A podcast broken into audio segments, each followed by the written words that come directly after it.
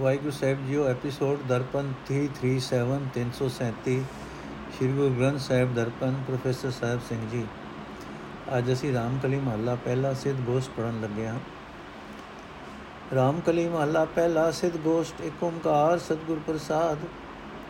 ਸਿੱਧ ਸਭਾ ਕਰ ਆਸਣ ਬੈਠੇ ਸੰਗ ਸਭਾ ਜੈਕਾਰੋ ਤੇ ਸਾਗਰ ਰਾਸ ਹਮਾਰੀ ਸਾਚਾ ਅਪਰ ਪਾਰੋ। ਮਸਤਕ ਕਾਟ ਧਰੀ ਤਿਸ ਆਗੇ ਤਨ ਮਨ ਆਗੇ ਦਿਓ। ਨਾਨਕ ਸੰਤ ਮਿਲਿਆ ਸਜ ਪਾਈਏ, ਸਹਿਜ ਭਾਏ ਜਸ ਲਿਓ। ਅਰਥ, ਸਾਡੀ ਨਮਸਕਾਰ ਉਹਨਾਂ ਸੰਤਾਂ ਦੀ ਸਭਾ ਨੂੰ ਹੈ, ਜੋ ਰੱਬੀ ਮਜਲਿਸ ਸਤਸੰਗ ਬਣਾ ਕੇ ਅਡੋਲ ਬੈਠੇ ਹਨ। ਸਾਡੀ ਅਰਦਾਸ ਹੈ, ਉਹ ਸੰਤ ਸਭਾ ਅੱਗੇ ਹੋ, ਅੱਗੇ ਹੈ, ਜਿਸ ਵਿੱਚ ਸਦਾ ਕਾਇਮ ਰਹਿਣ ਵਾਲਾ ਅਪਰਪਾਰ ਪ੍ਰਭੂ ਪ੍ਰਤੱਖ ਵਸਦਾ ਹੈ। ਮੈਂ ਉਹ ਸੰਤ ਸਭਾ ਅੱਗੇ ਸਿਰ ਕੱਟ ਕੇ ਧਰ ਦਿਆਂ ਤਨ ਤੇ ਮਨ ਬੇਟਾ ਰੱਖਦਿਆਂ, ਤਾਂ ਕਿ ਸੁਖੈ ਨਹੀਂ ਪ੍ਰਭੂ ਦੇ ਗੁਣ ਗਾ ਸਕਾਂ। ਕਿਉਂਕਿ हे ਨਾਨਕ, ਸੰਤ ਮਿਲ ਪਏ ਤਾਂ ਰੱਬ ਮਿਲ ਪੈਂਦਾ ਹੈ। ਕਿਆ ਭਵਿਏ ਸਚ ਸੁਚਾ ਹੋਏ, ਸਾਚ ਸ਼ਬਦ ਮਿਨ ਮੁਕਤ ਨਾ ਕੋਏ ਰਹਾਓ ਅਰਥੇ ਚਰਪਟ ਦੇ ਕਿਸਾਂਤਰਾਂ ਤੇ ਤੀਰਥਾਂ ਤੇ ਬੌਣ ਦਾ ਕੀ ਲਾਭ, ਸਦਾ ਕਾਇਮ ਰਹਿਣ ਵਾਲੇ ਪ੍ਰਭੂ ਵਿੱਚ ਜੁੜਿਆ ਹੀ ਪਵਿੱਤਰ ਹੋਈਦਾ ਹੈ। ਸਤਗੁਰ ਦੇ ਸੱਚੇ ਸ਼ਬਦ ਤੋਂ ਬਿਨਾ ਦੁਨੀਆ ਮਾਲ ਸਾਗਰ ਦੁੱਤਰ ਹੈ। ਦੁਨੀਆ ਸਾਗਰ ਦੁੱਤਰ ਤੋਂ ਖਲਾਸੀ ਨਹੀਂ ਹੁੰਦੀ ਰਹਾਓ। ਕੌਣ ਤੁਮੇ ਕਿਆ ਨਾਉ? ਤੁਮਾਰਾ ਕੌਣ ਮਾਰਕ ਕੌਣ ਸੁਆਓ? ਸਾਚ ਕਹੋ, ਅਰਦਾਸ ਹਮਾਰੀ ਹੋ, ਸੰਤ ਜਨਾ ਬਲ ਜਾਓ ਕਹਿ ਬੈਸੋ, ਕਹਿ ਰਹੀ ਹੈ ਬਾਲੇ, ਕਹਿ ਆਵੋ, ਕਹਿ ਜਾਓ। ਨਾਨਕ ਬੋਲੇ ਸੁਣ ਬੈ ਰਾਗੀ, ਕਿਆ ਤੁਮਾਰਾ ਰਾਹੋ? ਅਰ ਚਰਪਟ ਜੋਗੀ ਨੇ ਪੁੱਛਿਆ ਤੁਸੀਂ ਕੌਣ ਹੋ? ਤੁਹਾਡਾ ਕੀ ਕੰਮ ਨਾਮ ਹੈ? ਤੁਹਾਡਾ ਕੀ ਮਤ ਹੈ? ਉਸ ਮਤ ਦਾ ਕੀ ਮਨੋਰਥ ਹੈ? ਗੁਰੂ ਨਾਨਕ ਦੇਵ ਜੀ ਦਾ ਉੱਤਰ, ਮੈਂ ਸਦਾ ਕਾਇਮ ਰਹਿਣ ਵਾਲੇ ਪ੍ਰਭੂ ਨੂੰ ਜਪਦਾ ਹਾਂ। ਸਾਡੀ ਪ੍ਰਭੂ ਅੱਗੇ ਸਦਾ ਹੀ ਪ੍ਰਭੂ, ਸਾਡੀ ਪ੍ਰਭੂ ਅੱਗੇ ਹੀ ਸਦਾ ਅਰਦਾਸ ਹੈ। ਮੈਂ ਸੰਤ ਜਨਾਂ ਤੋਂ ਸਦਕੇ ਜਾਂਦਾ ਹਾਂ, ਬਸ ਇਹ ਮੇਰਾ ਮਤ ਹੈ। ਨਾਨਕ ਆਖਦਾ ਹੈ, ਚਰਪਟ ਨੇ ਪੁੱਛਿਆ, ਹੈ ਬਾਲਕ, ਤੁਸੀਂ ਕਿਸੇ ਦੇ ਆਸਰੇ ਸ਼ਾਂਤ ਚਿਤ ਹੋ? ਤੁਸੀਂ ਕਿਸ ਦੇ ਆਸਰੇ ਸ਼ਾਂਤ ਚਿਤ ਹੋ? ਤੁਹਾਡੀ ਸੂਰਤ ਕਿਸ ਵਿੱਚ ਜੁੜਦੀ ਹੈ? ਕਿੱਥੋਂ ਆਉਂਦੇ ਹੋ? ਕਿੱਥੇ ਜਾਂਦੇ ਹੋ?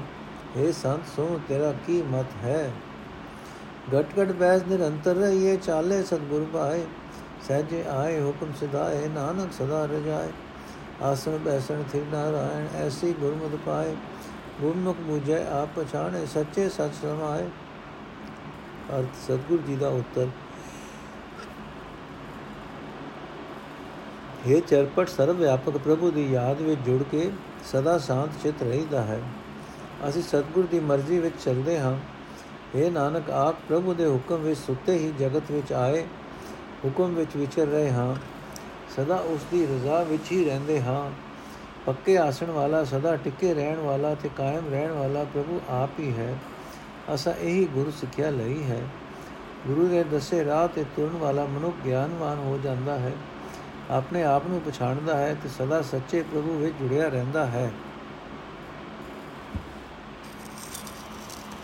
ਦੁਨੀਆ ਸਾਗਰ ਦੂਤਰ ਕਈ ਹੈ, ਕਿਉ ਕਰ ਭਾਈ ਹੈ ਪਾਰੋ ਚਰਪਟ ਬੋਲੇ ਉਹ ਦੂ ਨਾਨਕ ਦੇਵ ਸਚਾ ਵਿਚਾਰੋ ਆਪੇ ਆਖੇ, ਆਪੇ ਸਮਝੈ, ਤਿਸ ਕਿਆ ਉਤਰ ਦੀਜੈ? ਸਾਚ ਕੋ ਤੁਮ ਪਾਰ ਗ੍ਰਾਮੀ ਤੁਝ ਕਿਆ ਬੈਸਣ ਦੀਜੈ? ਅਰਥ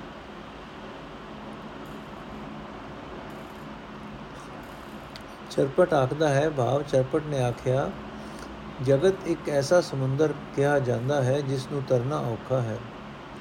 ਵਿਰਕਤ ਨਾਨਕ, ਠੀਕ ਵਿਚਾਰ ਦੱਸ ਕਿ ਇਹ ਸਮੁੰਦਰ ਦਾ ਪਾਰਲਾ ਕੰਡਾ ਕਿੱਥੇ ਲੱਭੇ?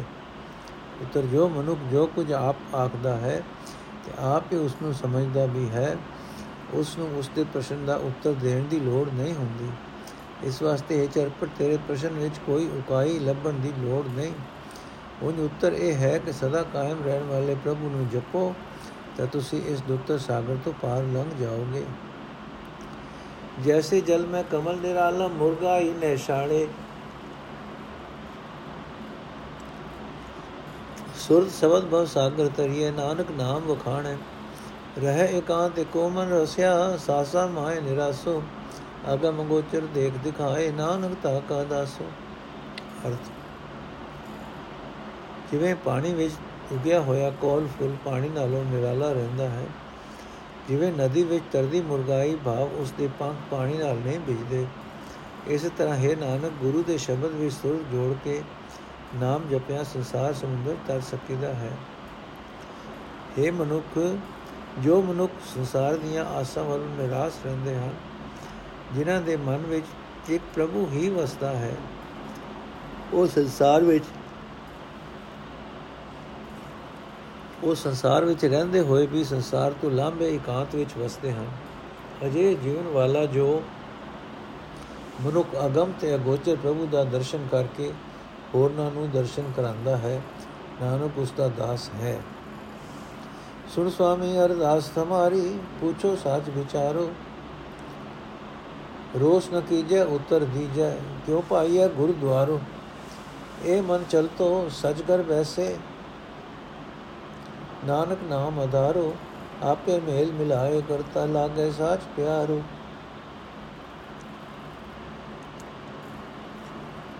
ਅਰ ਚਰਪਟ ਦਾ ਭਾਸ਼ਣ ਇਹ ਸੁਆਮੀ ਮੇਰੀ ਬੇਨਤੀ ਸੁਣ। ਮੈਂ ਸਹੀ ਵਿਚਾਰ ਪੁੱਛਦਾ ਹਾਂ, ਗੁੱਸਾ ਨਾ ਕਰਨਾ, ਉੱਤਰ ਦੇਣਾ ਕਿ ਗੁਰੂ ਦਾ ਦਰ ਕਿਵੇਂ ਪ੍ਰਾਪਤ ਹੁੰਦਾ ਹੈ। ਭਾਵ ਕਿਵੇਂ ਪਤਾ ਲੱਗੇ ਕਿ ਗੁਰੂ ਦਾ ਦਰ ਪ੍ਰਾਪਤ ਹੋ ਗਿਆ ਹੈ। ਉੱਤਰ, ਜਦੋਂ ਸੱਚਮੁੱਚ ਗੁਰੂ ਦਾ ਦਰ ਪ੍ਰਾਪਤ ਹੋ ਜਾਂਦਾ ਹੈ ਤਦੋਂ ਹੈ ਨਾਨਕ, ਇਹ ਚੰਚਲ ਮਨ ਪ੍ਰਭੂ ਦੀ ਯਾਦ ਵਿੱਚ ਜੁੜਿਆ ਰਹਿੰਦਾ ਹੈ। ਪ੍ਰਭੂ ਦਾ ਨਾਮ ਜ਼ਿੰਦਗੀ ਦਾ ਆਸਰਾ ਹੋ ਜਾਂਦਾ ਹੈ। ਪਰ ਇਹੋ ਜਿਹਾ ਪਿਆਰ ਸੱਚੇ ਪ੍ਰਭੂ ਵਿੱਚ ਤਦੋਂ ਹੀ ਲੱਗਦਾ ਹੈ, ਜਦੋਂ ਕਰਤਾਰ ਆਪ ਜੀਵ ਨੂੰ ਆਪਣੀ ਯਾਦ ਵਿੱਚ ਜੋੜ ਲੈਂਦਾ ਹੈ। ਹਾਟੀ ਬਾਟੀ ਰਹਿ ਨਿਰਾਲੇ ਰੂਪ ਦੇ ਖੁਦਿਆਨੇ ਕੰਨ ਮੂਲ ਆਹਾਰੋ ਗਈ ਉਹਦੂ ਕੰਦ ਮੂਲ ਆਹਾਰੋ ਖਾਈਏ, ਉਹਦੂ ਬੋਲੇ ਗਿਆਨੋ। ਤੀਰਥ ਨਾਈਏ, ਸੁਫਲ ਪਾਈਏ ਮੈਂ ਨ ਲਾਗੇ ਕਾਈ ਗੋਰਖਪੁਰ ਨਹਾਰੀ ਪਾ ਬੋਲੇ ਇਹ ਇਹ ਜੁਗਤ ਸਿੰਧ ਪਾਈ ਗੋਰਖਪੁਰ ਨਹਾਰੀ ਪਾ ਬੋਲੇ ਜੋਗ ਜੁਗਤ ਵਿਦ ਪਾਈ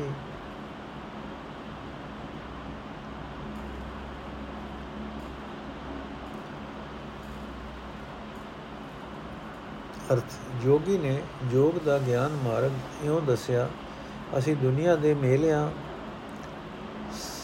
ਮਸਾਦ ਮਸਾਧਿਆਂ ਭਾਵ ਸੰਸਾਰਕ ਜੰਗੇਲਿਆਂ ਤੋਂ ਵੱਖਰੇ ਜੰਗਲ ਵਿੱਚ ਕਿਸੇ ਰੁੱਖ ਬੇਰਖ ਹੇਠ ਰਹਿੰਦੇ ਹਾਂ ਤੇ ਗਾਜਰ ਮੂਲੀ ਉੱਤੇ ਗੁਜ਼ਾਰਾ ਕਰਦੇ ਹਾਂ, ਤੀਰਥ ਤੇ ਇਸ਼ਨਾਨ ਕਰਦੇ ਹਾਂ, ਇਸ ਦਾ ਫਲ ਮਿਲਦਾ ਹੈ, ਸੁਖ ਤੇ ਮਨ ਨੂੰ ਕੋਈ ਮੈਲ ਵੀ ਨਹੀਂ ਲੱਗਦੀ।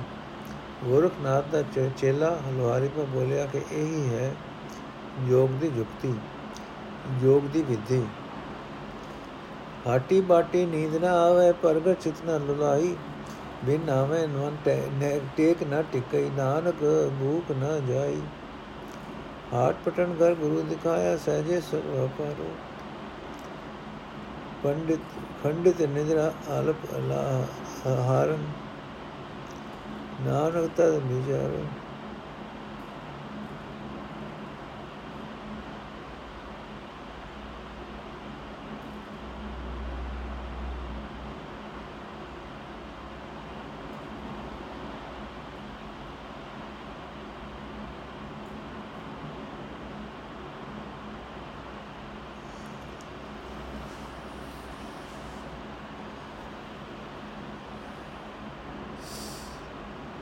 ਅਰਥ ਇਹ ਨਾਨਕ, ਅਸਲ ਗਿਆਨ ਦੀ ਵਿਚਾਰ ਇਹ ਹੈ ਕਿ ਦੁਨੀਆ ਦੇ ਧੰਦਿਆਂ ਵਿੱਚ ਰਹਿੰਦਿਆਂ ਮਨੁੱਖ ਨੂੰ ਨੀਂਦ ਨਾ ਆਵੇ, ਭਾਵ ਧੰਦਿਆਂ ਵਿੱਚ ਹੀ ਨਾ ਗਰਕ ਹੋ ਜਾਏ। ਪਰਾਏ ਘਰ ਵਿੱਚ ਮਨ ਨੂੰ ਡੋਲਣ ਨਾ ਦੇਵੇ। ਪਰ ਇਹ ਨਾਨਕ, ਪ੍ਰਭੂ ਦੇ ਨਾਮ ਤੋਂ ਬਿਨਾ ਮਨ ਟਿਕ ਕੇ ਨਹੀਂ ਰਹਿ ਸਕਦਾ ਤੇ ਮਾਇਆ ਦੀ ਤ੍ਰਿਸ਼ਨਾ ਹਟਦੀ ਨਹੀਂ। ਜਿਸ ਮਨੁੱਖ ਨੂੰ ਸਤਿਗੁਰੂ ਨੇ ਨਾਮ ਵਿਹਾਜਣ ਦਾ ਆਸਨ ਅਸਲ ਟਿਕਾਣਾ, ਸ਼ਹਿਰ ਤੇ ਘਰ ਦਿਖਾ ਦਿੱਤਾ ਹੈ, ਵਿਖਾ ਦਿੱਤਾ ਹੈ ਉਹ ਦੁਨੀਆ ਦੇ ਧੰਦਿਆਂ ਵਿੱਚ ਵੀ ਅਡੋਲ ਰਹਿ ਕੇ ਨਾਮ ਵਿਆਜਦਾ ਹੈ। ਉਸ ਮਨੁੱਖ ਦੀ ਨੀਂਦ ਵੀ ਘੱਟ ਤੋਂ ਘੱਟ ਘੱਟ ਤੇ ਖੁਰਾਕ ਵੀ ਥੋੜੀ ਹੁੰਦੀ ਹੈ। ਭਾਵ ਉਹ ਚਸਕਿਆਂ ਵਿੱਚ ਨਹੀਂ ਪੈਂਦਾ। ਦਰਸ਼ਨ ਦੇ ਕਰੋ ਜੋ ਗਿੰਦਰਾ, ਦਰਸ਼ਨ ਭੇ ਕਰੋ ਜੋ ਗਿੰਦਰਾ ਮੁੰਦਰਾ ਝੋਲੀ ਖਿੰਥਾ ਬਾਰੇ ਅੰਦਰ ਇੱਕ ਸਰੇਵੋ ਖੜ ਦਰਸ਼ਨ ਇੱਕ ਪੰਥਾ। ਇਨਬਦ ਮਨ ਸਮਝਾਈਏ, ਪੁਰਖਾ ਪਾਹੁੜ ਚੋਟ ਨ ਖਾਈਏ। ਨਾਨਕ ਬੋਲੇ, ਗੁਰਮੁਖ ਬੂਝੇ ਜੋਗ ਜਗਤ ਇਹ ਪਾਈਏ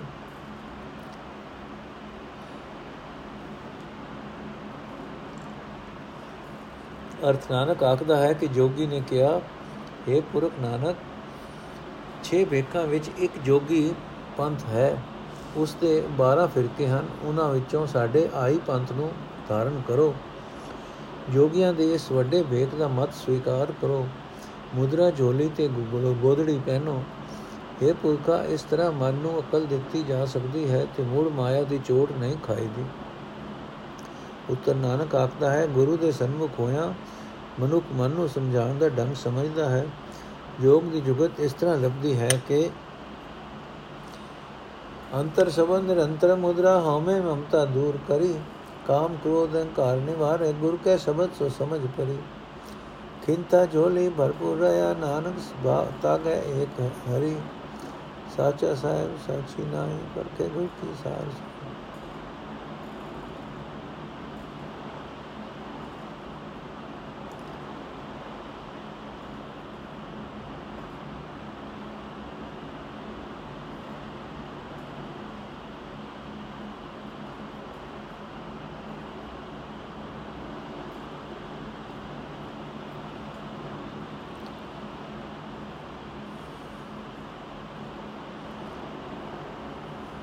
ਅਰਥ ਮਨ ਵਿੱਚ ਸਤਿਗੁਰ ਦੇ ਸ਼ਬਦ ਨੂੰ ਇੱਕ ਰਸ ਵਸਾਣਾ ਇਹ ਕੰਨਾਂ ਵਿੱਚ ਮੁਦਰਾ ਪਾਉਣੀਆਂ ਹਨ। ਜੇ ਮਨੁ ਗੁਰ ਸ਼ਬਦ ਨੂੰ ਵਸਾਉਂਦਾ ਹੈ, ਜੋ ਮਨੁ ਗੁਰ ਸ਼ਬਦ ਨੂੰ ਵਸਾਉਂਦਾ ਹੈ, ਉਹ ਆਪਣੀ ਹਉਮੈ ਅਤੇ ਮਮਤਾ ਨੂੰ ਦੂਰ ਕਰ ਲੈਂਦਾ ਹੈ, ਕਾਮ ਕ੍ਰੋਧ ਅਤੇ ਅਹੰਕਾਰ ਨੂੰ ਮਿਟਾ ਲੈਂਦਾ ਹੈ। ਗੁਰੂ ਦੇ ਸ਼ਬਦ ਦੀ ਰਾਹੀਂ ਉਸ ਨੂੰ ਸੋਹਣੀ ਸੋਚ ਪੈ ਜਾਂਦੀ ਹੈ। ਇਹ ਨਾਨਕ, ਪ੍ਰਭੂ ਨੂੰ ਸਭ ਥਾਂ ਵਿਆਪਕ ਸਮਝਣਾ ਉਸ ਮਨੁੱਖ ਦੀ ਗੋਦੜੀ ਤੇ ਝੋਲੀ ਹੈ।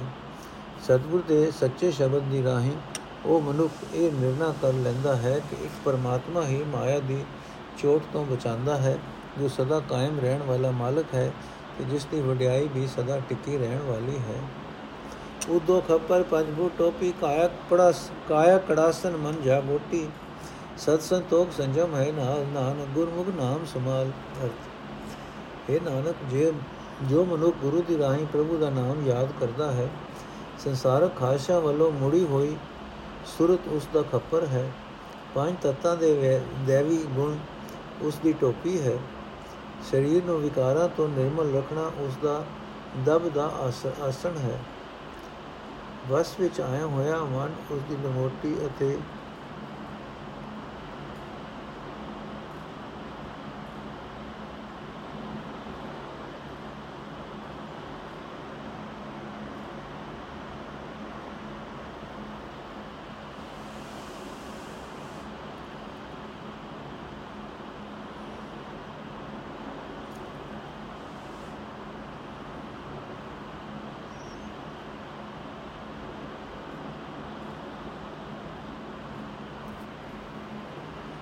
ਅਰਥ ਹੈ ਨਾਨਕ, ਜੋ ਮਨੁ ਗੁਰੂ ਦੀ ਰਾਹੀਂ ਪ੍ਰਭੂ ਦਾ ਨਾਮ ਯਾਦ ਕਰਦਾ ਹੈ, ਸੰਸਾਰਕ ਖਾਸ਼ਾਂ ਵੱਲੋਂ ਮੁੜੀ ਹੋਈ ਸੁਰਤ ਉਸ ਦਾ ਖੱਪਰ ਹੈ, ਪੰਜ ਤਤਾਂ ਦੇ ਦੇਵੀ ਗੁਣ ਉਸ ਦੀ ਟੋਪੀ ਹੈ। ਸਰੀਰ ਨੂੰ ਵਿਕਾਰਾਂ ਤੋਂ ਨਿਰਮਲ ਰੱਖਣਾ ਉਸ ਦਾ ਸਭ ਦਬ ਦਾ ਆਸਣ ਹੈ। ਰਸ ਵਿੱਚ, ਵਸ ਵਿੱਚ ਆਇਆ ਹੋਇਆ ਮਨ ਉਸ ਦੀ ਲੰਗੋਟੀ ਹੈ। ਸਤ ਸੰਤੋਖ ਤੇ ਸੰਜਮ ਉਸ ਦੇ ਨਾਲ ਤਿੰਨ ਚੇਲੇ ਹਨ। ਕਵਨ ਸੋ ਗੁਪਤਾ, ਕਵਨ ਸੋ ਮੁਕਤਾ, ਕਵਨ ਸੋ ਅੰਤਰ ਬਾਹਰ ਜੁਗਤਾ, ਕਵਨ ਸੋ ਆਵੇ, ਕਵਨ ਸੋ ਜਾਏ, ਕਵਨ ਸੋ ਤ੍ਰਿਗੁਣ ਰਹਾ ਸਮਾਏ। ਘਟ ਘਟ ਗੁਪਤਾ, ਗੁਰਮੁਖ ਮੁਕਤਾ, ਅੰਤਰ ਬਾਹਰ ਸਬਦ ਸੁਜੁਗਤਾ ਮਨਮੁਖ ਬਿਨਸੈ ਆਵੇ ਜਾਏ, ਨਾਨਕ ਗੁਰਮੁਖ ਸਾਚ ਸਮਾਏ। ਅਰਥ ਪ੍ਰਸ਼ਨ, ਲੁਕਿਆ ਹੋਇਆ ਕੌਣ ਹੈ? ਉਹ ਕੌਣ ਹੈ ਜੋ ਮੁਕਤ ਹੈ? ਉਹ ਕੌਣ ਹੈ ਜੋ ਅੰਦਰੋਂ ਬਾਹਰੋਂ ਭਾਵ, ਜਿਸ ਦਾ ਮਨ ਵੀ ਤੇ ਸਰੀਰਕ ਇੰਦਰੇ ਵੀ ਮਿਲੇ ਹੋਏ ਹਨ, ਮਿਲਿਆ ਹੋਇਆ ਹੈ। ਸਦਾ ਜਮਦਾ ਮਰਦਾ ਕੌਣ ਹੈ ਤੇ ਲੋਕੀ ਦੇ ਨਾਤ ਵਿੱਚ ਲੀਨ ਕੌਣ ਹੈ? ਉੱਤਰ हे ਪ੍ਰਭੂ, ਸਰੀਰ ਹਰ ਇੱਕ ਸਰੀਰ ਵਿੱਚ ਜੇ ਪ੍ਰਭੂ ਉੱਤਰ, ਜੋ ਪ੍ਰਭੂ ਹਰ ਇੱਕ ਸਰੀਰ ਵਿੱਚ ਮੌਜੂਦ ਹੈ, ਉਹ ਗੁਪਤ ਹੈ। ਗੁਰੂ ਦੇ ਦੱਸੇ ਰਾਹ ਤੇ ਤੁਰਨ ਵਾਲਾ ਮਨੁੱਖ ਮਾਇਆ ਦੇ ਬੰਧਨਾਂ ਤੋਂ ਮੁਕਤ ਹੈ। ਜੋ ਮਨੁੱਖ ਗੁਰੂ ਸ਼ਬਦ ਵਿੱਚ ਜੁੜਿਆ ਹੈ, ਉਸ ਮਨ ਤੇ ਤਨ ਕਰਕੇ ਪ੍ਰਭੂ ਵਿੱਚ ਜੁੜਿਆ ਹੋਇਆ ਹੈ। ਮਨ ਦੇ ਪਿੱਛੇ ਤੁਰਨ ਵਾਲਾ ਮਨੁੱਖ ਜਮਦਾ ਮਰਦਾ ਰਹਿੰਦਾ ਹੈ। हे ਨਾਨਕ, ਗੁਰਮੁਖ ਮਨੁੱਖ ਸੱਚੇ ਪ੍ਰਭੂ ਵਿੱਚ ਲੀਨ ਰਹਿੰਦਾ ਹੈ। ਕਿਉ ਕਰ ਬਾਦਾ ਸਰਪਨ ਖਾਦਾ, ਕਿਉ ਕਰ ਖੋਇਆ, ਕਿਉ ਕਰ ਲਾਦਾ, ਕਿਉ ਕਰ ਨਿਰਮਲ, ਕਿਉ ਕਰ ਅੰਧਿਆਰਾ? ਇਹ ਤਤ ਵਿਚਾਰ ਹੈ ਸੋ ਗੁਰੂ ਹਮਾਰਾ। ਅਰਥ ਪ੍ਰਸ਼ਨ। ਇਹ ਜੀਵ ਕਿਵੇਂ ਐਸਾ ਬੱਜਾ ਪਿਆ ਹੈ ਕਿ ਆਪਣੀ ਮਾਇਆ ਇਸ ਨੂੰ ਖਾਈ ਜਾ ਰਹੀ ਹੈ ਤੇ ਇਹ ਅਗੋਂ ਆਪਣੇ ਬਚਾ ਲਈ ਭਜ ਵੀ ਨਹੀਂ ਸਕਦਾ। ਜਿਸ ਨੀਮ ਨੀ ਜਿਸ ਜੀਵ ਨੇ ਕਿਵੇਂ ਆਪਣੇ ਜੀਵਨ ਦਾ ਲਾਭ ਗਵਾ ਲਿਆ ਹੈ, ਕਿਵੇਂ ਮੁੜ ਉਲਾਹ ਲੱਭ ਸਕੇ ਇਹ ਜੀਵ ਕਿਵੇਂ ਅੰਮ੍ਰਿਤ ਹੋ ਸਕੇ? ਕਿਵੇਂ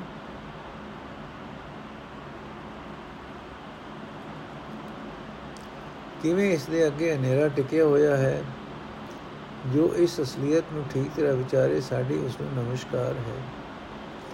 ਦੁਰਮਤ ਬਾਦਾ ਸਰਪਨ ਖਾਦਾ, ਮਨਮੁਖ ਹੋਇਆ ਗੁਰਮੁਖ ਲਾਦਾ, ਸਤਗੁਰ ਮਿਲੇ ਅੰਧੇਰਾ ਜਾਏ, ਨਾਨਕ ਹੋ ਮੈਂ ਮੇਟ ਸਮਾਏ। ਸੁਨ ਨਿਰੰਤਰ ਦੀਜੈ ਬਨ ਉਡਨ ਹੰਸਾ ਪੜੇ ਨਕਨ ਸਹਿਜ ਗੁਫਾ ਘਰ ਜਾਣ, ਸਾਚਾ ਨਾਨਕ ਸਾਚੇ ਸਭਾਵੈ ਸਾਚਾ। ਅਰਥ ਉਤਰ, ਇਹ ਜੀਵ ਬੈੜੀ ਮਤ ਵਿੱਚ ਇਉਂ ਵੱਜਾ ਪਿਆ ਹੈ ਕਿ ਸਪਨੀ ਮਾਇਆ ਇਸ ਨੂੰ ਖਾਈ ਜਾ ਰਹੀ ਹੈ ਤੇ ਇਹਨਾਂ ਚਸਕਿਆਂ ਵਿੱਚੋਂ ਇਸ ਦਾ ਨਿਕਲਣ ਨੂੰ ਜੀ ਨਹੀਂ ਕਰਦਾ। ਮਨ ਦੇ ਪਿੱਛੇ ਲੱਗਣ ਵਾਲੇ ਨੇ ਜੀਵਨ ਦਾ ਲਾਹਾ ਗਵਾ ਲਿਆ ਹੈ ਤੇ ਗੁਰੂ ਦਾ ਹੁਕਮ ਵਿੱਚ ਤੁਰਨ ਵਾਲੇ ਨੇ ਖੱਟ ਲਿਆ ਹੈ। ਮਾਇਆ ਦੇ ਚਸਕਿਆਂ ਦਾ ਹਨੇਰਾ ਤਾਂ ਵੀ ਦੂਰ ਹੋ ਸਕਦਾ ਹੈ। ਜੇ ਸਤਿਗੁਰੂ ਮਿਲ ਪਏ, ਭਾਵ ਜੋ ਮਨੁ ਗੁਰੂ ਨੂੰ ਦੱਸੇ, ਰਸਤੇ ਉੱਤੇ ਤੁਰਨ ਲੱਗ ਪਏ। ਇਹ ਨਾਨਕ, ਮਨੁੱਖ ਹਉਮੈ ਮਿਟਾ ਕੇ ਹੀ ਪ੍ਰਭੂ ਵਿੱਚ ਲੀਨ ਹੋ ਜਾਂਦਾ ਹੈ। ਮਾਇਆ ਦੇ ਹਲਿਆਂ ਦੇ ਰਾਹ ਵਿੱਚ ਇੱਕ ਰਸ ਅਫੂ ਪਰਮਾਤਮਾ ਦੀ ਯਾਦ ਦਾ ਇੱਕ ਅਟੁੱਟ ਬੰਨਾ ਬਣਾ ਦਈਏ। ਤਾਂ ਫਿਰ ਮਾਇਆ ਦੀ ਖਾਤਰ ਮਨ ਭਟਕਦਾ ਨਹੀਂ ਤੇ ਸਰੀਰ ਵੀ ਛਿਜਦਾ ਨਹੀਂ। ਭਾਵ ਸਰੀਰ ਦੀ ਸਤਿਆਨਾਸ਼ ਨਹੀਂ ਹੁੰਦੀ।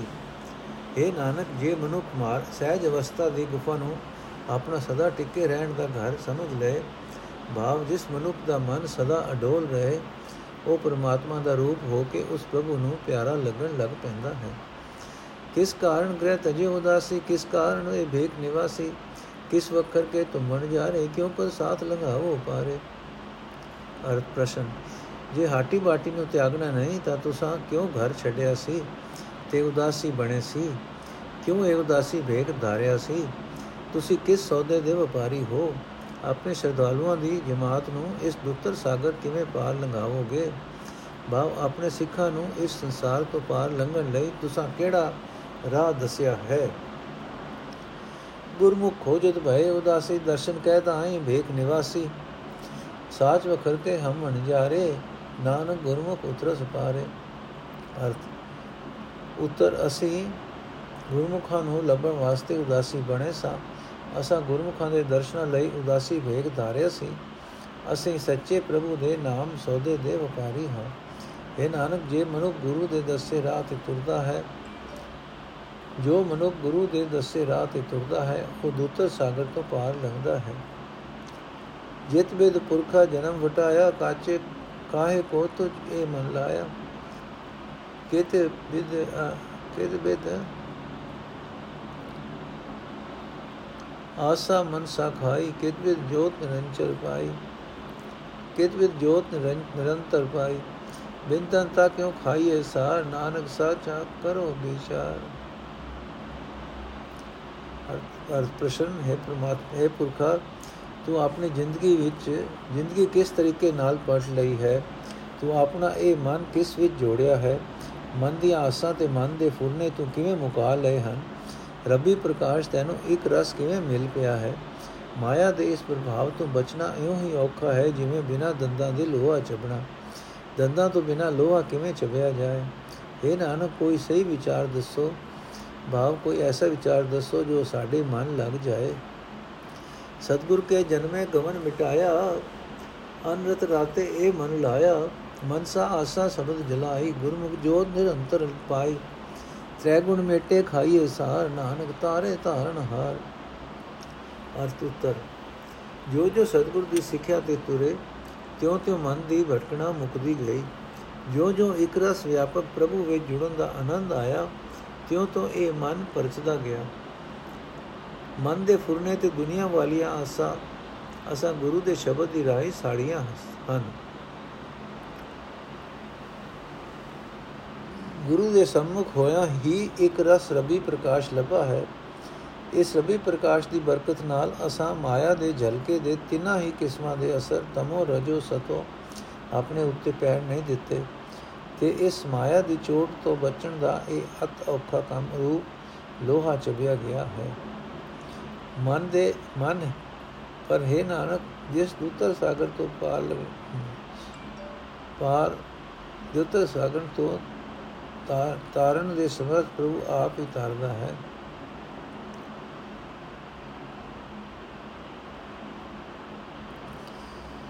आद को करो आद को कौन विचार कथिय ले? सुन कहाँ घर वासो? ज्ञान की मुद्रा कौन कथिय ले? घट घट कौन निवासो? काल का ठेंगा क्यों जलाई ले क्यों निर्भो घट जाइए? सहज संतोष का आसन जान क्यों क्यों छेदे बहराइए? गुरु के शब्द हमें बिक मारे ਤਾਂ ਨਿਜਗਰ ਹੋਵੇ ਵਾਸੋ, ਜਿਨ ਰਚ ਰਚਿਆ ਤੇ ਸ਼ਬਦ ਪਛਾਣੈ, ਨਾਨਕ ਤਾ ਕਾ ਦਾਸੋ। ਅਰਥ, ਪ੍ਰਸ਼ਨ, ਤੁਸੀਂ ਸ੍ਰਿਸ਼ਟੀ ਦੇ ਮੁੱਢ ਦਾ ਕੀ ਵਿਚਾਰ ਦੱਸਦੇ ਹੋ? ਤਦੋਂ ਅਫੁਰ ਪਰਮਾਤਮਾ ਦਾ ਟਿਕਾਣਾ ਕਿੱਥੇ ਸੀ? ਪਰਮਾਤਮਾ ਨਾਲ ਜਾਣ ਪਛਾਣ ਦਾ ਕੀ ਸਾਧਨ ਦੱਸਦੇ ਹੋ? ਹਰੇ ਘਟ ਵਿੱਚ ਕਿਸ ਦਾ ਨਿਵਾਸ ਹੈ? ਕਾਲ ਦੀ ਚੋਟ ਕਿਵੇਂ ਮੁਕਾਈ ਜਾਏ? ਨਿਰਭੈਤਾ ਨਿਰਭੈਤਾ ਦੇ ਦਰਜੇ ਤੇ ਕਿਵੇਂ ਅਪੜੀਦਾ ਹੈ? ਕਿਵੇਂ ਹਉਮੈ ਵੈਰੀ ਦਾ ਨਾਸ਼ ਹੋਵੇ, ਜਿਸ ਕਰਕੇ ਸਹਿਜ ਤੇ ਸੰਤੋਖ ਦਾ ਆਸਣ ਪਛਾਣ ਲਿਆ ਜਾਏ। ਔਰ ਜਿਸ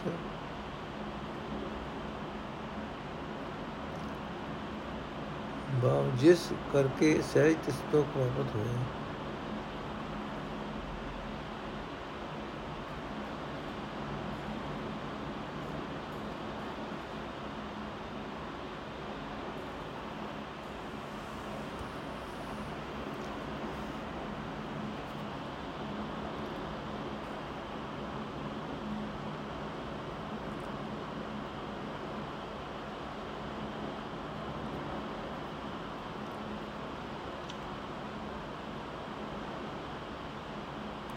आद को कवन विचार कथिय ले सुन कहा घर वासो ज्ञान की मुद्रा कवन कथिय ले घट घट कवन निवासो काल का ठिंगा क्यों जलाइए ले क्यों निर्भो घर जाइए सहज संतोख का आसन जाने क्यों छेद बह रही है गुर के शब्द होमे बिख मारे ता निजगर हो वासो जिन रच रचिया ਤੇ ਸ਼ਬਦ ਪਛਾਣੇ ਨਾਨਕ ਤਾ ਕਾ ਦਾਸੋ ਅਰਥ ਪ੍ਰਸ਼ਨ ਤੁਸੀਂ ਸ੍ਰਿਸ਼ਟੀ ਦੇ ਮੁੱਢ ਦਾ ਕੀ ਵਿਚਾਰ ਦੱਸਦੇ ਹੋ ਤਦੋਂ ਅਫੁਰ ਪਰਮਾਤਮਾ ਦਾ ਟਿਕਾਣਾ ਕਿੱਥੇ ਸੀ ਪਰਮਾਤਮਾ ਨਾਲ ਜਾਣ ਪਛਾਣ ਦਾ ਕੀ ਸਾਧਨ ਦੱਸਦੇ ਹੋ?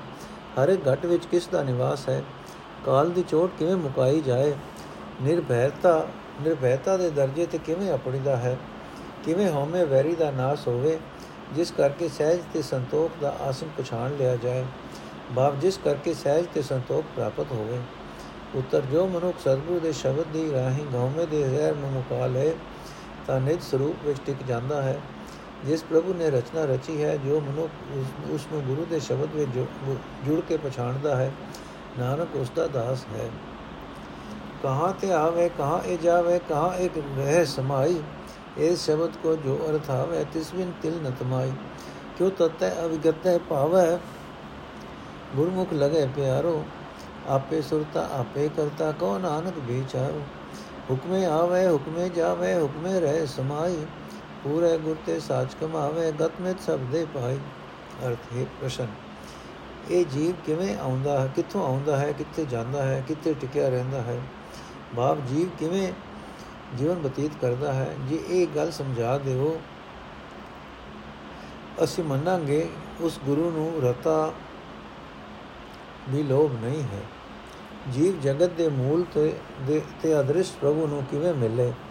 ਗੁਰੂ ਦੀ ਰਾਹੀਂ ਪ੍ਰਭੂ ਨਾਲ ਇਸ ਦਾ ਪਿਆਰ ਕਿਵੇਂ ਬਣੇ? ਇਹ ਨਾਨਕ, ਸਾਨੂੰ ਉਸ ਪ੍ਰਭੂ ਦੀ ਵਿਚਾਰ ਦੱਸ, ਜੋ ਆਪ ਹੀ ਜੀਵਾਂ ਨੂੰ ਪੈਦਾ ਕਰਨ ਵਾਲਾ ਹੈ ਤੇ ਆਪ ਹੀ ਉਹਨਾਂ ਦੀ ਸੁਣਨ ਵਾਲਾ ਹੈ। ਉਤਰ ਜੀਵ ਪ੍ਰਭੂ ਦੇ ਹੁਕਮ ਵਿੱਚ ਹੀ ਇੱਥੇ ਆਉਂਦਾ ਹੈ। ਹੁਕਮ ਵਿੱਚ ਹੀ ਇੱਥੋਂ ਤੁਰ ਜਾਂਦਾ ਹੈ। ਜੀਵ ਨੂੰ ਹੁਕਮ ਵਿੱਚ ਸ਼ਬਦ ਦੀ ਸਿਫਤ ਬਲ ਸਭ ਸਿਫਤ ਸਲਾਹ ਵਾਲਾ ਪੈਂਦਾ ਹੈ।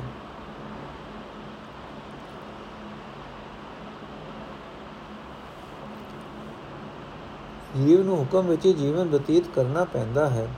ਪੂਰੇ ਗੁਰੂ ਦੀ ਰਾਹੀਂ ਮਨੁੱਖ ਸੱਚੇ ਪ੍ਰਭੂ ਦੇ ਸਿਮਰਨ ਦੀ ਕਮਾਈ ਕਰਦਾ ਹੈ। ਇਹ ਗੱਲ ਗੁਰੂ ਦੇ ਸ਼ਬਦ ਤੋਂ ਹੀ ਮਿਲਦੀ ਹੈ ਕਿ ਪ੍ਰਭੂ ਕਿਉ ਜਿਹਾ ਹੈ ਤੇ ਕਿਹੜਾ ਬੇਅੰਤ ਹੈ। ਆਦ ਕੋ ਬਿਸਮਾਦ ਵਿਚਾਰ ਕਥਿയ ਲੈ ਸੁਨ ਨਿਰੰਤਰ ਵਾਸ ਕੀਆ। ਸੁਨ ਨਿਰੰਤਰ ਵਾਸ ਲਿਆ। ਆਦ ਕੋ ਵਿਸਮਾਦ ਵਿਚਾਰ ਕਥਿय ਲੈ ਸੁਨ ਨਿਰੰਤਰ ਵਾਸ ਲਿਆ।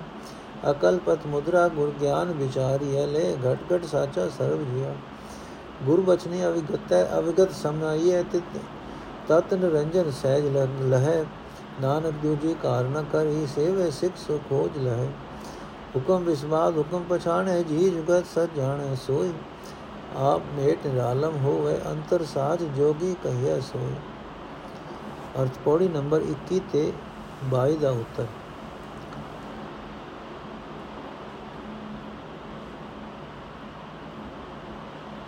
ਸ੍ਰਿਸ਼ਟੀ ਦੇ ਮੁੱਢ ਦਾ ਵਿਚਾਰ ਤਾਂ ਅਚਰਜ ਅਚਰਜ ਹੀ ਕਿਹਾ ਜਾ ਸਕਦਾ ਹੈ। ਤਦੋਂ ਇੱਕ ਰਸ ਅਫੁਰ ਪਰਮਾਤਮਾ ਦਾ ਹੀ ਵਜੂਦ ਸੀ। ਗਿਆਨੀ ਤਾਂ ਅਸਲ, ਗਿਆਨ ਤਾਂ ਅਸਲੀ ਸਾਧਨ ਇਹ ਸਮਝੋ, ਗਿਆਨ ਦਾ ਅਸਲੀ ਸਾਧਨ ਇਹ ਸਮਝੋ ਕਿ ਸਤਿਗੁਰ ਤੋਂ ਮਿਲਿਆ ਗਿਆਨ ਹੋਵੇ, ਭਾਵ ਗਿਆਨ ਪ੍ਰਾਪਤ ਕਰਨ ਦਾ ਅਸਲੀ ਸਾਧਨ ਸਤਿਗੁਰ ਦੀ ਸ਼ਬਦ ਹੀ ਹੈ।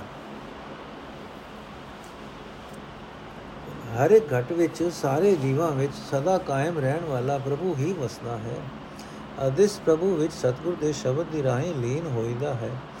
ਗੁਰੂ ਸ਼ਬਦ ਦੀ ਰਾਹੀਂ ਅਡੋਲ ਅਵਸਥਾ ਵਿੱਚ ਟਿਕਿਆ ਜਗਤ ਦਾ ਮੂਲ ਨਿਰੰਜਨ ਮਾਇਆ ਤੋਂ ਰਹਿਤ ਪ੍ਰਭੂ ਲੱਭ ਪੈਂਦਾ ਹੈ। ਇਹ ਨਾਨਕ, ਨਿਰੰਜਨ ਨੂੰ ਲੱਭਣ ਲਈ ਗੁਰੂ ਦੇ ਬਚਨਾਂ ਉੱਤੇ ਤੁਰਨ ਤੋਂ ਛੁੱਟ ਹੋਰ ਕੋਈ ਕਾਰ ਕਰਨ ਦੀ ਲੋੜ ਨਹੀਂ। ਜੋ ਸਿੱਖ ਗੁਰੂ ਆਸ਼ੇ ਅਨੁਸਾਰ ਸੇਵਾ ਕਰਦਾ ਹੈ, ਉਹ ਕਾਲ ਉਹ ਭਾਲ ਕੇ ਨਿਰੰਜਨ ਨੂੰ ਲੱਭ ਲੈਂਦਾ ਹੈ। ਹੁਕਮ ਮੰਨਣਾ ਅਸ਼ਰਤ ਖਿਆਲ ਹੈ, ਭਾਵ ਇਹ ਖਿਆਲ ਕਿ ਗੁਰੂ ਦੇ ਹੁਕਮ ਵਿੱਚ ਤੁਰਿਆ ਅਵਿਗਤ ਵਿੱਚ ਸਮਾਈਦਾ ਹੈ, ਹੈਰਾਨਗੀ ਪੈਦਾ ਕਰਨ ਵਾਲਾ ਹੈ। ਪਰ ਜੋ ਮਨੁੱਖ ਹੁਕਮ ਵਿੱਚ ਤੁਰ ਕੇ ਹੁਕਮ ਨੂੰ ਪਛਾਣਦਾ ਹੈ, ਉਹ ਜੀਵਨ ਦੀ ਸਹੀ ਜੁਗਤ ਤੇ ਸੱਚ ਨੂੰ ਜਾਣ ਲੈਂਦਾ ਹੈ। ਉਹ ਆਪਾ ਭਾਵ ਮਿਟਾ ਕੇ ਦੁਨੀਆ ਵਿੱਚ ਰਹਿੰਦਾ ਹੋਇਆ ਵੀ ਦੁਨੀਆ ਤੋਂ ਵੱਖਰਾ ਹੁੰਦਾ ਹੈ, ਕਿਉਂਕਿ ਉਸ ਦੇ ਹਿਰਦੇ ਵਿੱਚ ਸਦਾ ਕਾਇਮ ਰਹਿਣ ਵਾਲਾ ਪ੍ਰਭੂ ਸਾਖਿਆਤ ਹੈ। ਬਸ ਐਸਾ ਮਨੁੱਖ ਹੀ ਜੋਗੀ ਅਪਵਾਨ ਦੇ ਯੋਗ ਹੈ। ਨੋਟ, ਇਸ ਤੋਂ ਅਗਾਹ ਪੌੜੀ ਨੰਬਰ 42 ਤੱਕ ਪ੍ਰਸ਼ਨ ਉੱਤਰ ਨਹੀਂ ਹਨ। ਸਤਿਗੁਰੂ ਜੀ ਆਪ ਹੀ ਆਪਣੇ ਮਤ ਦੀ ਵਿਆਖਿਆ ਕਰਦੇ ਹਨ।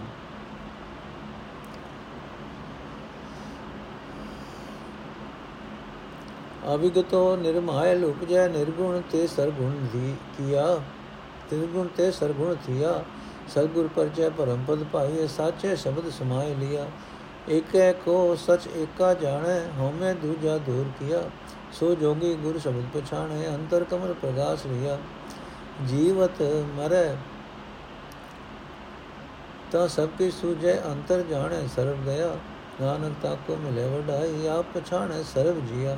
ਅਰਥ, ਜਦੋਂ ਅਦਿਸ਼ਟ ਅਵਸਥਾ ਤੋਂ ਨਿਰਮਲ ਪ੍ਰਭੂ ਪ੍ਰਗਟ ਹੁੰਦਾ ਹੈ, ਤੇ ਨਿਰਗੁਣ ਰੂਪ ਤੋਂ ਸਰਗੁਣ ਬਣਦਾ ਹੈ, ਭਾਵ ਆਪਣੇ ਅਦ੍ਰਿਸ਼ਟ ਆਤਮਿਕ ਸਰੂਪ ਤੋਂ ਆਕਾਰ ਵਾਲਾ ਬਣ ਕੇ ਸੂਖਮ ਤੇ ਅਸਥੂਲ ਰੂਪ ਧਾਰ ਲੈਂਦਾ ਹੈ, ਤਦੋਂ ਇਹ ਇਸ ਦ੍ਰਿਸ਼ਟਮਾਨ ਸੰਸਾਰ ਵਿੱਚੋਂ ਜਿਸ ਜੀਵ ਦਾ ਮਨ ਸਤਿਗੁਰ ਦੇ ਸ਼ਬਦ ਨਾਲ ਪਤੀਜਦਾ ਜਾਂਦਾ ਹੈ, ਉਸ ਜੀਵ ਨੂੰ ਉੱਚੀ ਆਤਮਿਕ ਅਵਸਥਾ ਪ੍ਰਾਪਤ ਹੋ ਜਾਂਦੀ ਹੈ। ਤਦੋਂ ਸਮਝੋ ਕਿ ਗੁਰੂ ਦੇ ਸ਼ਬਦ ਦੀ ਰਾਹੀਂ ਸੱਚੇ ਪ੍ਰਭੂ ਨੇ ਉਸ ਨੂੰ ਆਪਣੇ ਵਿੱਚ ਲੀਨ ਕਰ ਲਿਆ ਹੈ। ਤਦੋਂ ਉਹ ਕੇਵਲ ਇੱਕ ਪ੍ਰਭੂ ਨੂੰ ਹੀ ਸਦਾ ਰਹਿਣ ਵਾਲੀ ਹਸਤੀ ਜਾਣਦਾ ਹੈ। ਉਸ ਦੇ ਹਉਮੈ ਅਤੇ ਦੂਜਾ ਭਾਵ ਪ੍ਰਭੂ ਤੋਂ ਬਿਨਾ ਕਿਸੇ ਹੋਰ ਅਜਿਹੀ ਹਸਤੀ ਦੀ ਸੰਭਾਵਨਾ ਦਾ ਖਿਆਲ ਦੂਰ ਕਰ ਲਿਆ ਹੁੰਦਾ ਹੈ। ਬਸ ਉਹੀ ਅਸਲ ਜੋਗੀ ਹੈ, ਉਹ ਸਤਿਗੁਰ ਦੇ ਸ਼ਬਦ ਨੂੰ ਸਮਝਦਾ ਹੈ। ਉਸ ਦੇ ਅੰਦਰ ਹਿਰਦਾ ਰੂਪ, ਕੋਲ ਫੁੱਲ ਖਿੜ ਪਿਆ ਹੁੰਦਾ ਹੈ। ਜੋ ਮਨੁੱਖ ਜਿਉਂਦਾ ਹੀ ਮਰਦਾ ਹੈ, ਭਾਵ ਹੋਮੇ ਦਾ ਤਿਆਗ ਕਰਦਾ ਹੈ, ਸਵਾਰਥ ਮਿਟਾਉਂਦਾ ਹੈ, ਉਸ ਨੂੰ ਜ਼ਿੰਦਗੀ ਦੇ ਹਰ ਇੱਕ ਪਹਿਲੂ ਦੀ ਸਮਝ ਆ ਜਾਂਦੀ ਹੈ। ਉਹ ਮਨੁੱਖ ਸਾਰੇ ਜੀਵਾਂ ਉੱਤੇ ਦਇਆ ਕਰਨ ਦਾ ਅਸੂਲ ਦਇਆ ਕਰਨ ਦਾ ਅਸੂਲ ਆਪਣੇ ਮਨ ਵਿੱਚ ਪੱਕਾ ਕਰ ਲੈਂਦਾ ਹੈ। ਇਹ ਨਾਨਕ, ਉਸੇ ਮਨੁੱਖ ਦੀ, ਨੂੰ ਇੱਜ਼ਤ ਮਿਲਦੀ ਹੈ। ਉਹ ਸਾਰੇ ਜੀਵਾਂ ਵਿੱਚ ਆਪਣੇ ਆਪ ਨੂੰ ਵੇਖਦਾ ਹੈ। ਭਾਵ ਉਹ ਉਸੇ ਜੋਤ ਨੂੰ ਸਭ ਵਿੱਚ ਵੇਖਦਾ ਹੈ, ਜੋ ਉਸ ਦੇ ਆਪਣੇ ਅੰਦਰ ਹੈ। ਸਾਚੋ ਉਪਜੈ, ਸਾਚ ਸਮਾਵੇ, ਸਾਚੇ ਸੋਚੇ ਏਕ ਮਇਆ ਝੂਠੇ ਆਵੇ ਠਵਰ ਨਾ ਪਾਵੇ, ਦੂਜੇ ਆਵਾ, ਗੋਣ ਗਿਆ ਆਵਾ ਗੋਣ ਮਿਟੇ ਗੁਰ ਸਬਦੀ ਆਪੇ ਪਰਖੇ ਬਖਸ਼ ਲਿਆ ਏਕਾ ਬੇਦਨ ਦੂਜੇ ਵਿਆਪੀ ਨਾਮ ਰਸਾਇਣ ਵਿਸਰਿਆ। ਸੋ ਬੂਝਾ ਜਿਸ ਆਪ 부ਝਾਏ ਗੁਰ ਕੈ ਸ਼ਬਦ ਸੋ ਮੁਕਤ ਭਇਆ ਨਾਨਕ ਤਾਰੇ ਧਾਰਨ ਹਾਰਾ ਹੋ ਮੈਂ ਦੂਜਾ ਪਰ ਹਰਿਆ। ਅਰਥ, ਗੁਰਮੁਖ ਸੱਚੇ ਪ੍ਰਭੂ ਤੋਂ ਪੈਦਾ ਹੁੰਦਾ ਹੈ ਤੇ ਸੱਚੇ ਵਿੱਚ ਹੀ ਲੀਨ ਰਹਿੰਦਾ ਹੈ। ਪ੍ਰਭੂ ਤੇ ਗੁਰਮੁਖ ਇੱਕ ਰੂਪ ਹੋ ਜਾਂਦੇ ਹਨ। ਪਰ ਝੂਠੇ ਭਾਵ ਨਾਸ਼ਵੰਤ ਮਾਇਆ ਵਿੱਚ ਲੱਗੇ ਹੋਏ ਬੰਦੇ ਜਗਤ ਆਉਂਦੇ ਹਨ। ਉਹਨਾਂ ਨੂੰ ਮਨ ਦਾ ਟਿਕਾਉ ਨਹੀਂ ਹਾਸਲ ਹੁੰਦਾ। ਸੋ ਇਸ ਦੂਜੇ ਭਾਵ ਦੇ ਕਾਰਨ ਉਹਨਾਂ ਦਾ ਜਨਮ ਮਰਨ ਦਾ ਚੱਕਰ ਬਣਿਆ ਰਹਿੰਦਾ ਹੈ। ਇਸ ਜਨਮ ਮਰਨ ਦਾ ਚੱਕਰ ਸਤਿਗੁਰ ਦੇ ਸ਼ਬਦ ਦੀ ਰਾਹੀਂ ਮਿਟਦਾ ਹੈ।